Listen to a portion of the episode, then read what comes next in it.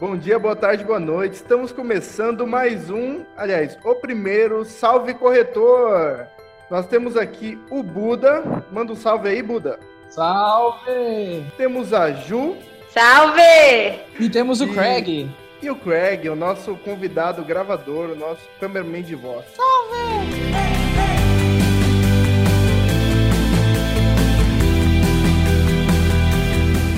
hoje nós vamos falar sobre um pouquinho da história da Ju, fazer uma entrevista rápida, porém bem consistente, cheia de conteúdo para vocês. E para nós começarmos com o pé direito, beleza? Ó, ficou legal, hein? Parece. Falando um pouquinho da sua experiência dentro do mercado de saúde, como você foi inserida nesse mercado? Qual foi seu primeiro contato? Olha, André, isso aconteceu em 2013. Eu trabalhava com treinamento na área de segurança privada e pública. Militar, é isso? Isso, eu trabalhava dando treinamento para exército, polícia civil e polícia militar. Top. Eu não sabia dirigir e eu precisava dirigir para dar alguns treinamentos para ir para algumas empresas. Trabalhava para a Gossil Segurança, que é até a empresa que faz a segurança da Scali. Treinei todos esses vigilantes, é o que eu fazia.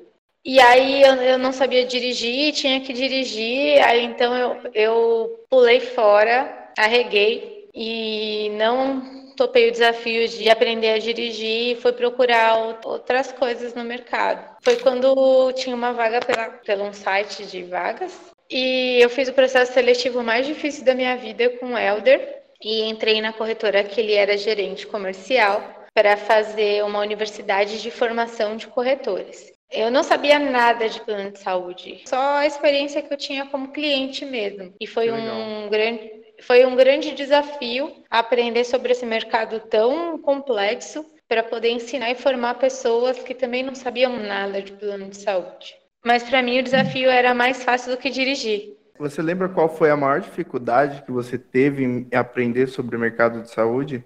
Ah, todas, né? Mercado de saúde é super difícil, tem muita regra, muito produto. É, quando você acha que você sabe alguma coisa, você não sabe nada. Mas o que eu posso te dizer, o que, o que me ajudou? O que me ajudou foi o aprender sobre legislação, foi aprender a Lei 9656, que é o que rege os planos de saúde. Quando eu, eu me familiarizei com a lei, eu percebi todos os contratos se, seguiam o que estava pré-estabelecido ali. Então, se eu tivesse familiaridade com a lei 9656, o, o que regia os planos de saúde, eu ia ter segurança para falar o que era obrigatório uma empresa de saúde oferecer para o cliente. E aí foi a minha base.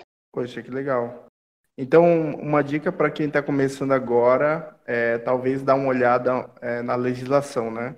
Para quem está entrando agora, vale é, conferir as condições gerais, né, que é o contrato de alguma operadora de saúde que vai ter ou a carta de orientação ao beneficiário, porque se você entender o que está escrito ali na carta de orientação ao beneficiário, você já é um corretor passos à frente do que o mercado tem a oferecer por aí. A primeira noção básica que o corretor tem que ter é saber a carta de orientação ao beneficiário de cabo a rabo. Você lembra a sua primeira dificuldade, Buda? Pensando em maior dificuldade, acho que até hoje ainda é um pouco difícil de, de assimilar algumas coisas, porque todas as operadoras eles têm muita coisa de diferente, mas falando muito sobre regra, às vezes no começo, principalmente, eu não entrava na cabeça de jeito de que todas as operadoras tinham isso, mas na verdade era um pouco de segurança no começo, de saber, tipo, caralho, a gente tem operadora pra caramba pra poder dar, a gente vai ter que correr atrás de cada uma delas, aprender cada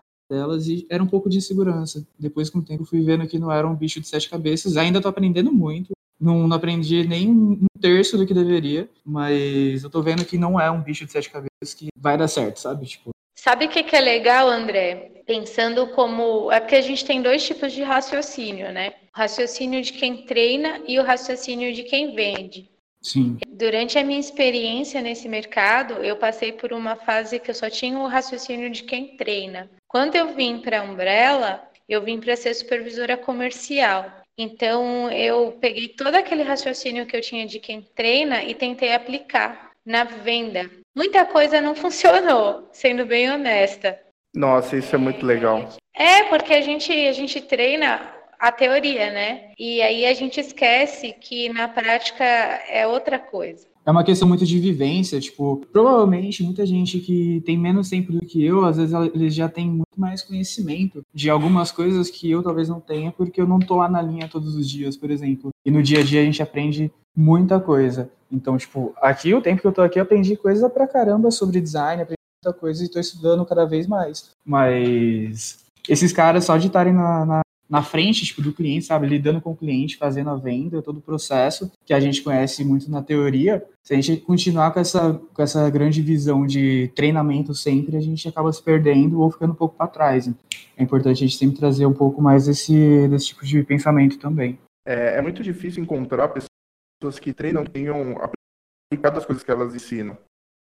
É, então é bem legal isso que gente falou, por isso que talvez seja tanta referência direcionado para questionamentos para Ju, né? E Ju, aproveitando isso, você lembra da sua primeira venda? Como foi? O que você sentiu? É, qual foi o produto?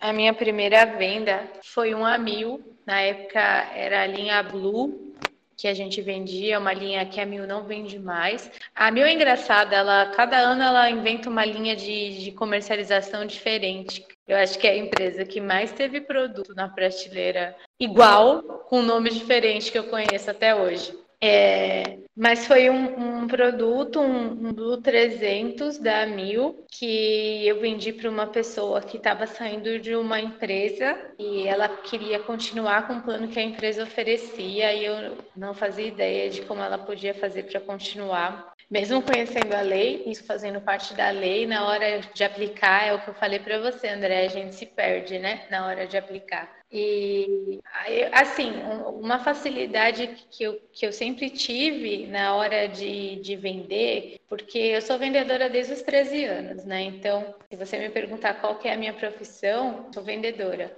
É, é que eu sempre vejo a pessoa que eu estou vendendo como uma pessoa e pode ser uma loucura isso, mas eu, eu, percebo que muita gente vê como cliente, sabe? Olha, é o meu cliente. Não, cara, é uma pessoa. É muito mais como um alvo do que como se fosse uma pessoa como nós do outro lado, né? Isso faz sentido demais. É, é uma pessoa. Tipo, se você parar para você conhecer essa pessoa mesmo, a, a história dela, a ideia dela, o que ela quer, quem ela é, vai ser muito mais fácil de, de trocar uma ideia para vender o que você quiser, entendeu? Aí você consegue vender depois. Então, eu sempre tive muita facilidade em conhecer pessoas. Eu acho que esse sempre foi o meu diferencial. Então, mesmo não sabendo nada do Blue na época, eu consegui desenrolar porque eu fiquei amiga da pessoa. É como se fosse um rapport, né? buscando ali é, entender a pessoa que é semelhante a você do outro lado, justamente para entender os problemas dela. Eu gosto do rapport, mas eu tenho um pouco de medo do rapport, André, porque eu acho que as pessoas elas têm que usar a técnica, mas elas não podem perder a naturalidade, sabe? Ô Ju, me conta uma coisa, nessa sua primeira venda, você se tornou amiga da pessoa, você perdeu um pouco daquele medo que você estava no começo, daquela ansiedade? E aí facilita, né, um pouco, porque se, se você se, se a pessoa vê que você está tentando ajudar ela da melhor forma possível, ela não vai exigir de você a perfeição, ela vai exigir de você dedicação. Mas hoje eu falo, né, é, o cliente, a pessoa que está por trás da linha, ela pode fazer uma compra online, totalmente online, ela pode fazer uma compra com qualquer outra empresa, porque a gente tem muita concorrência. O que diferencia essa pessoa a continuar com você é quanto você vai se dedicar àquele momento, quanto você está se entregando naquela ligação. Às vezes não é nem o conteúdo que você tem, mas o quanto você se entrega, sabe? Sim, eu bato muito nessa mesma tecla com o pessoal. Geralmente nos workshops que eu gosto de fazer, eles são sempre mais subjetivos, porque eu quero que as pessoas saibam que eles têm a sua própria identidade, sabe? E que eles não podem perder isso na linha. Mas eu sempre falo que quando você se torna amigo do cliente, você se sente mais, menos gasto no final do dia. Porque é, é muito comum a gente ter na cabeça pro, é, ligações ruins, ruins que a gente teve no dia a dia, na hora de ligar. Mas é difícil, às vezes são boas, sabe? Aquela ligação que você fala, foi foda. E tanto o cara que tá te atendendo vai se sentir desgastado e você Então, quanto mais amigo do cliente, quanto melhor for o seu relacionamento, menos, menos desgastado você vai estar no final do dia, mais feliz com o seu trabalho você vai estar. Então, isso acaba não, não virando só um rapport, entre aspas, mas tem que ser real, sabe? Tem que ser um, uma parceria mesmo. É até para não parecer uma tarefa, né? Um trabalho em si, mas sim um relacionamento. Então torna o dia mais leve. É, isso não, também não quer dizer, desculpa te cortar, André, mas isso também não quer dizer que você não tem que ser objetivo, né? Não, você não precisa para você dar o máximo de si para você construir um relacionamento cliente, não significa que você vai viajar na ligação e ficar 20 minutos falando nada. É simplesmente a dedicação com que você ouve de verdade o que aquele cara tá te falando, sabe? É muito uma questão de feeling, né? Você saber ponderar até onde você pode ir, até onde você é melhor você não ir, porque senão você perdeu um pouco o seu caminho. Eu acho que é feeling e é, é prática também. E a gente consegue mapear esse limite, é, aonde é que eu devo ir ou posso ir com um relacionamento para não me perder numa ligação, por exemplo, ou num contato com o cliente? Eu acho assim, tem que seguir o script. Né? Não você robótico, como eu disse, você tem que ser sua identidade, você tem que ser natural, mas você tem que seguir é, as etapas do mapa mental sabe? Uma, uma conexão bem feita com o cliente é quando você dá lógica ao que você está falando. Se você só falar assim da lógica, você não passa segurança nenhuma. E eu não estou falando que você tem que ter o conteúdo na ponta da língua. Eu estou falando que você tem que dar lógica para o que você está falando. Né? Então, é, você ter um script onde você sabe quais são as informações necessárias que você precisa ter naquele momento para deixar o cliente seguro de que ele vai receber a melhor proposta para o que ele precisa, é o que vai te dar o limite no momento. Se o cliente te der tudo na primeira ligação, melhor ainda. Se o cliente não tiver tudo, aí até a gente pode fazer depois um, um podcast só sobre esse tema, porque eu acho que esse tema é bem amplo, que é as perguntas certas, como fazer as perguntas certas. A pergunta certa na hora certa, né? Como você vai pegar frases curtas, o silêncio do cliente e transformar no, numa negociação. Ou como você vai entender o que ele está falando para sair das próprias objeções que ele pode impor depois. Legal. E, no, e normalmente, aproveitando que nós estamos falando de relacionamento, é, quanto tempo mais ou menos leva uma venda em dias? Assim, eu sei que você falou que normalmente, é, se o cliente passar no primeiro contato as informações, então quer dizer que nem sempre ele passa as informações no primeiro contato, né? Então, quanto tempo mais ou menos demora? É, ele pode não passar todas, André. Ele vai te passar o suficiente para você fazer a cotação. É, ele deve te passar o eu percebi que os clientes, o que o mercado chama de prospect, ou o que a gente chama de lead, eles são perecíveis. O que, que isso significa? Ju, eles têm prazo de validade. E no, na minha visão, esse prazo de validade é de dois dias. Tipo, igual quando você abre o suco e tá lá, tome em dois dias, senão vai apodrecer. A gente sabe que se a gente tomar o suco depois, até não vai dar nada. Mas pode ser que dê alguma coisa errada. O pior é que, tipo, eu viajei e fez mais sentido do que foi engraçado. Mas é, o que eu tô querendo dizer é que esse cliente, ele teve a intenção de contratar um plano de saúde ou pesquisar sobre. Se você chegar mais profundamente com ele no limite do que ele precisa saber, ele já vai ter uma decisão. Se ele quer contratar agora, se ele não quer contratar agora, ou se ele vai fazer alguma outra coisa para conseguir contratar, como abrir um CNPJ ou cancelar um plano atual. Então, é, e eu, eu, digo que ele não vai te passar toda a informação no primeiro dia, porque plano de saúde é, principal, é muito difícil, porque às vezes você não está falando com um decisor e envolve famílias, né, ou empresas. Então você tem que conversar com outras pessoas para todo mundo chegar num, num, consenso e aí sim essa pessoa toma uma decisão. mesmo sendo um produto pessoa física ou empresarial, às vezes envolve mais de uma vida, né? É uma vida. Então, essa decisão tem que ser consensual e eles precisam conversar sobre. Por isso que, normalmente, eu entendo que a segunda vez que você fala com esse cliente é a definição se você vai ou não, de fato, vender para esse cara. Então, na verdade, o cliente que procura saúde hoje dentro do que da forma que nós atendemos, eles já entram procurando saúde, né? É, mas tem aqueles clientes que entram só para tirar onda com a galera, tipo, fazer perguntas. Já teve algum caso esquisito com você do, de alguém que você. Pô, tem vários, tem vários, tem vários. Tem aquele cliente, aquela pessoa que não tem o que fazer em casa, e aí. aí liga para perguntar de portabilidade. Exatamente, liga porque quer entender o que, que tem de melhor no mercado. Tem aquele cliente sem noção que quer pagar 50 reais e passar no Albert Einstein, mas a, o que acontece muito, você ia falar, André? Não, não, só, só dei risada porque esse perfil a gente pegou em um treinamento para treinar, que é o cliente de 100 reais que quer passar no, no Albert Einstein. É o Merson. É, é, o Merson. é muito comum, é muito comum, Merson. Ele é um cliente comum. E tem aquele cliente que ele tinha o plano pelo, pelo trabalho. É muito comum também. E aí ele perdeu o plano pelo trabalho, ou porque ele foi demitido, ou enfim, e ele não tem noção real de quanto custa um plano de saúde. Entendi. Ô Ju, você tem alguma história de um contato bizarro que você teve, uma venda bizarra? Tem, tem algumas vendas bizarras. Conta pra gente uma. É um cliente que eu atendi junto com o Samuca, o Samuel, que hoje é capitão. É, a gente simplesmente demorou um ano e sete meses para fechar o negócio.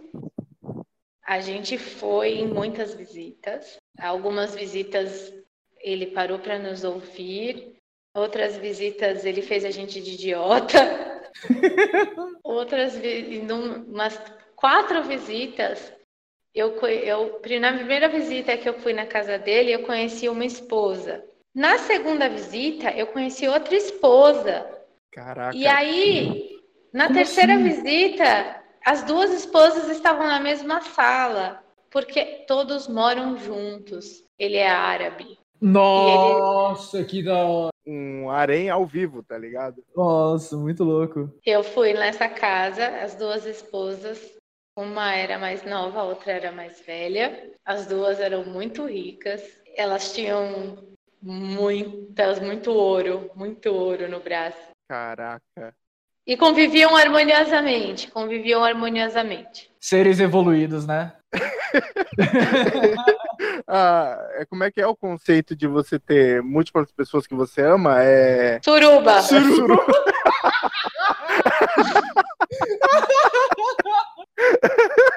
Eles evoluíram de um casal para uma suruba. Nossa, muito bom.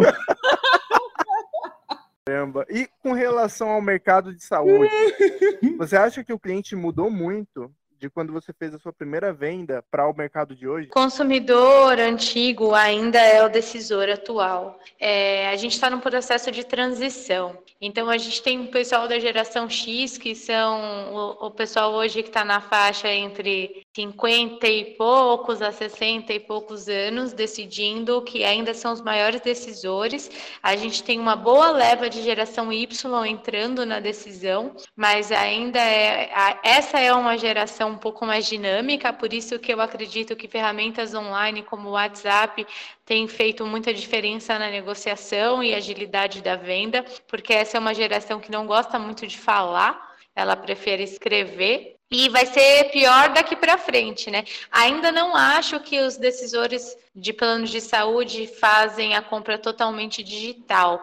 Eu acho que a gente vai ser pioneiro nisso e a gente está se especializando porque no futuro próximo essa vai ser a forma de contratação, porque os, os próximos decisores vão preferir comprar online mas ainda vai demorar um pouquinho. Então, a grande maioria ainda tem um pouco de insegurança e precisa sentir segurança na pessoa que está passando a informação para ela. É até interessante você falar isso, que o perfil ainda é o mesmo na forma de querer ser acolhido, querer um atendimento personalizado, mas ele muda na, no quesito tecnologia. A gente gostava muito de contato por telefone, e foi reduzindo para áudio, agora só texto. A gente não conseguia fazer uma venda de plano de saúde sem uma visita, André. Era fora, era fora do real. Você era irreal você fazer uma venda sem ir na visita com o cliente, sem levar o produto, sem fazer uma reunião pessoal. A primeira corretora que fez isso na Umbrella foi a Fabiana. Ela só fazia venda pelo WhatsApp. Por incrível que pareça, ela continua até hoje sendo, há três anos consecutivos, a melhor corretora da empresa. É, isso, mo isso mostra um pouquinho a tendência do mercado, mas a gente na época achava como que a Fabiana consegue fazer uma venda inteira só por WhatsApp e telefone e sem visitar. É, até tem uma história engraçada. A Fabiana, ela tinha pânico de visita, né? E por incrível que pareça, as três visitas que a gente foi, as três únicas visitas que a gente foi, eram furadas. E, e uma dessas visitas, acho que foi a mais bizarra, a gente foi numa casa, numa mansão aqui na Lapa, que a gente chegou no meio de uma mudança na mansão.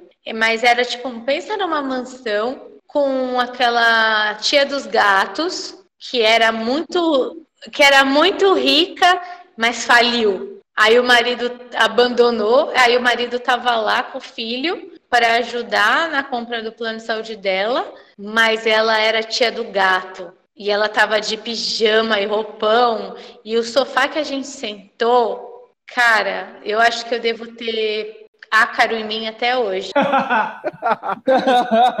e, e, tinha muita bagunça de mudança, tava o caos.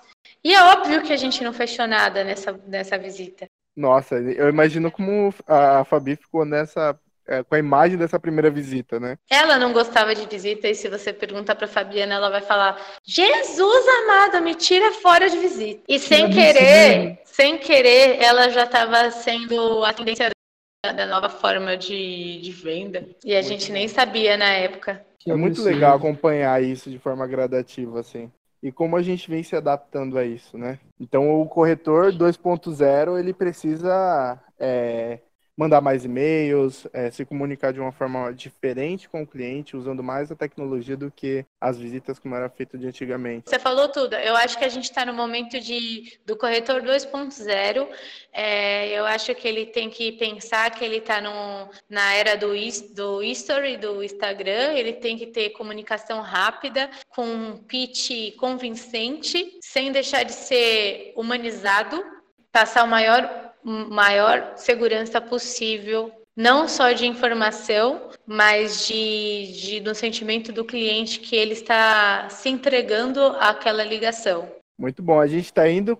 É, é, a única coisa que eu vejo é a gente está indo de encontro aos robôs e a palavra que a gente mais vai usar vai ser humanização, porque a gente vai sentir falta disso. Então, Puta mais... que da hora, faz sentido. A gente tem que viver uma humanização tecnológica. Caramba, profundo. Eu tô sendo só pelo braço de robô. Pra quê? Pelo abridor de garrafa elétrica. Nem te conto, Gil, nem te conto. Meu Deus, agora eu, minha cabeça deu.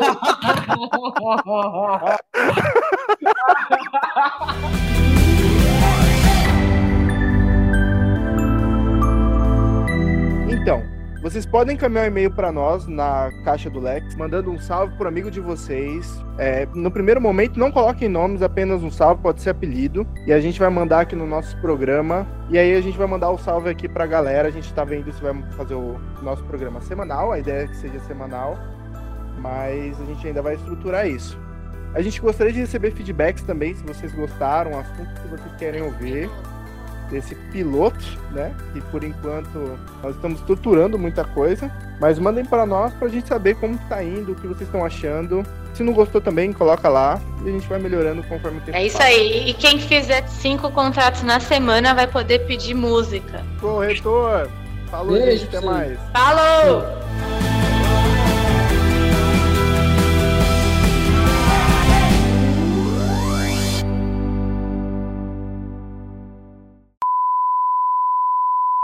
Falando um pouquinho da sua experiência dentro do mercado de saúde, como você foi inserida nesse mercado? Qual foi seu primeiro contato?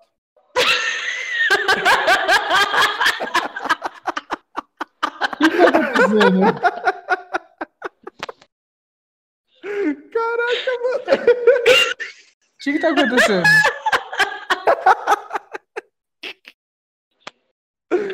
Desculpa. Podemos Imagina fazer de novo? Deu um Não, delay ele vai top, cortar, mano. ele vai cortar. A hora que você responder. Olha